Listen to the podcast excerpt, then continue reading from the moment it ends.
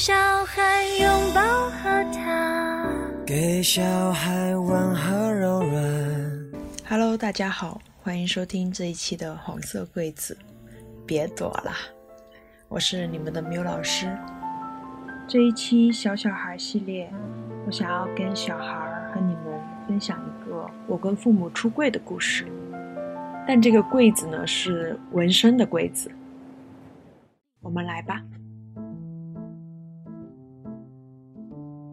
Hello 啊，小朋友，我最近不是纹身了嘛？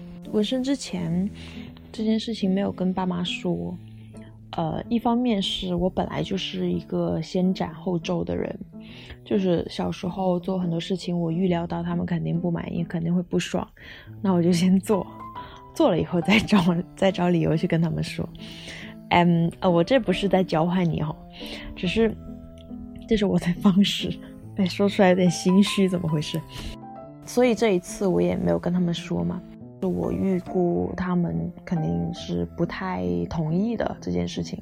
另外就是我觉得我已经是个成年人了，然后我有能力对我自己的行为负责，而且我也想得很清楚，所以我也觉得没有必要去得到他们的允许再做这件事情。但是呢，在纹完身以后，我觉得还是要跟他们说一声嘛，所以我就今天晚上跟他们说了这件事情。说实话，最开始讲的时候还挺紧张的，就觉得有点像出柜一样。我还把这个录了下来。嗯，最开始我就很严肃的跟我爸妈说，嗯，我有一件事情要跟你们讲。然后我妈就突然非常严肃，那个严肃里面我能看出她的一点紧张和害怕。哦、嗯，就板着脸吧，她可能会担心我会给什么重磅消息到他们。就之前我会跟他们聊一些关于，嗯，小范围涉及到性取向，或者说跟他说一些我将来也许会找不到男人结婚生孩子这种话题，所以我估计我妈也会有有一些心理防备，所以她当时就表情特别严肃，就是在看到我妈表情特别严肃的时候，其实我会有一些被 trigger 到，因为她那个严肃的表情特别像是小时候要准备责备我的那个表情，我其实是有点慌的，嗯，但是 anyway 我有察觉到我这个情绪，然后呢，我就直截了当的跟他们说，其实是我纹身了。刚开始我妈的反应当然是，哎呀，不好，不喜欢，为什么要纹身？嗯，在广东人的价值观里面，这就是破相。嗯，但是他也知道反抗无力嘛，因为我已经做了这件事情了。后来我就跟他们解释和开导，就是其实，在不同的文化背景、不同的地区，纹身这件事情有不同的理解。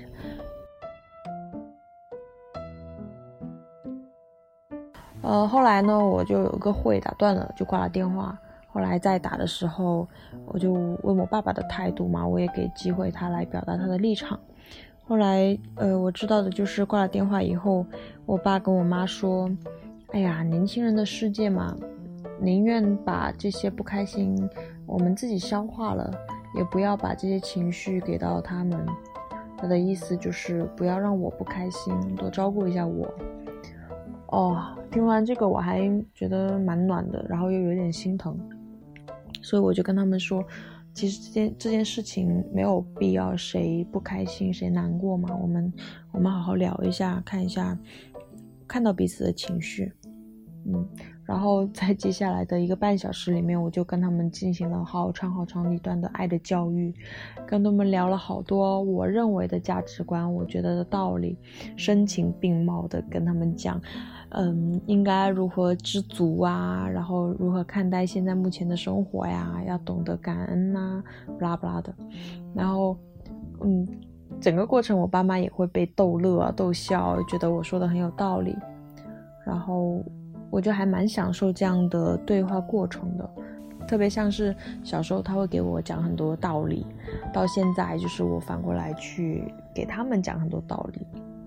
我还跟他说：“我说，哎呀，我好像在带小孩一样。”然后我妈没听清，她说：“哎呀，什么时候想要想要生孩子啊？快点啊，我帮你带啊！”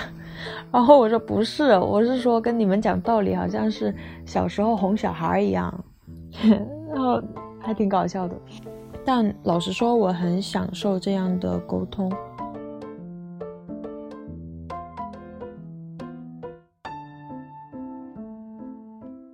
然后，同样的也是这个晚上，特别巧合的就是一个跟我同龄的姐姐找到了我聊天儿。其实我们平时一点儿都不 close，也很少交流。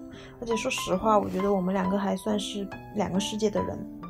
但是特别神奇的，也就是我今天晚上跟他聊着聊着，我突然在感慨的一件事情，就是我居然跟他出柜了。我家里面只有他知道。我回过头来想，就是我跟他出柜了，其实也。Nothing happened，就是也没有发生什么大不了的事情嘛。一一方面是早些时候跟我爸妈很真诚的聊了很多我觉得很有价值、很有意义的话题，另一方面也是跟我姐姐，我意识到我竟然跟我姐姐出柜了这样的事情以后，我就觉得其实还挺美好的。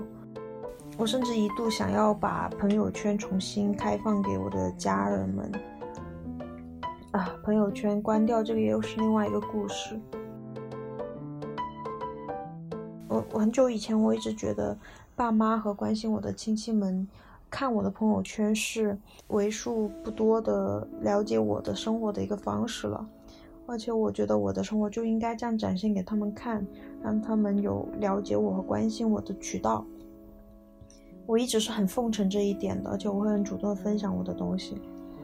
但是后来，在嗯去年的去年的年中的时候吧，我那时候跟我朋友去了北京同志中心，去参加一个呃积极心理学的讲座，然后我当时还拍了个 vlog，我就学到了一招叫做每天记录令我幸福的三件小事，我就很想要把这个方法教给我爸妈，所以呢，我那天就跟他们说。哎，我们今后就在群里面每天每人去说这个三件小事儿吧，然后具体是什么，你们可以看我的 vlog。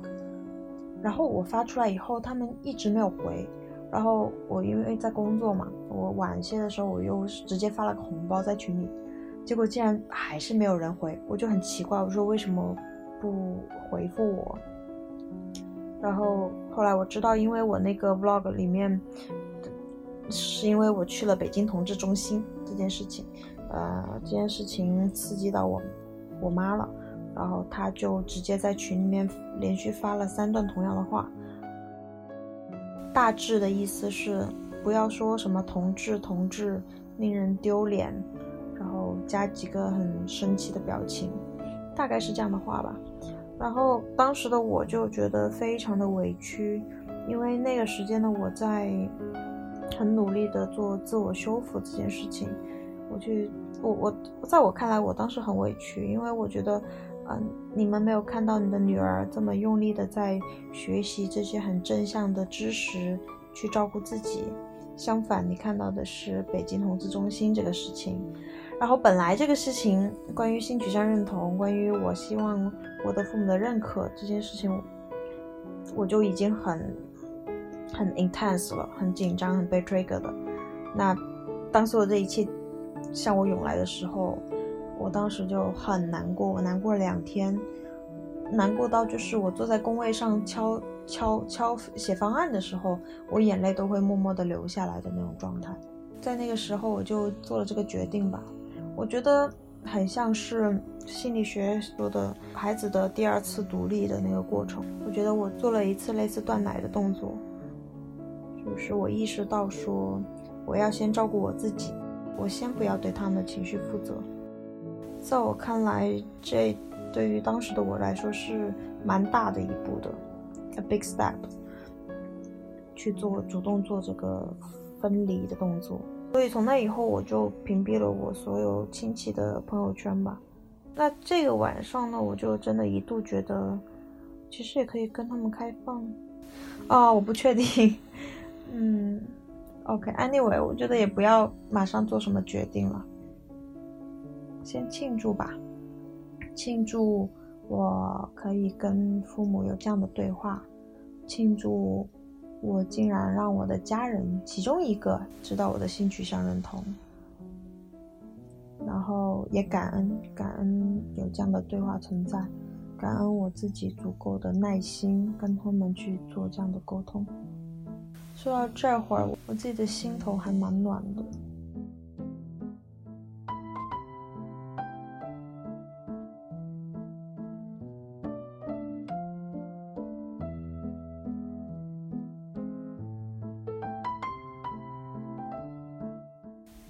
对啦，就是这样的一个故事。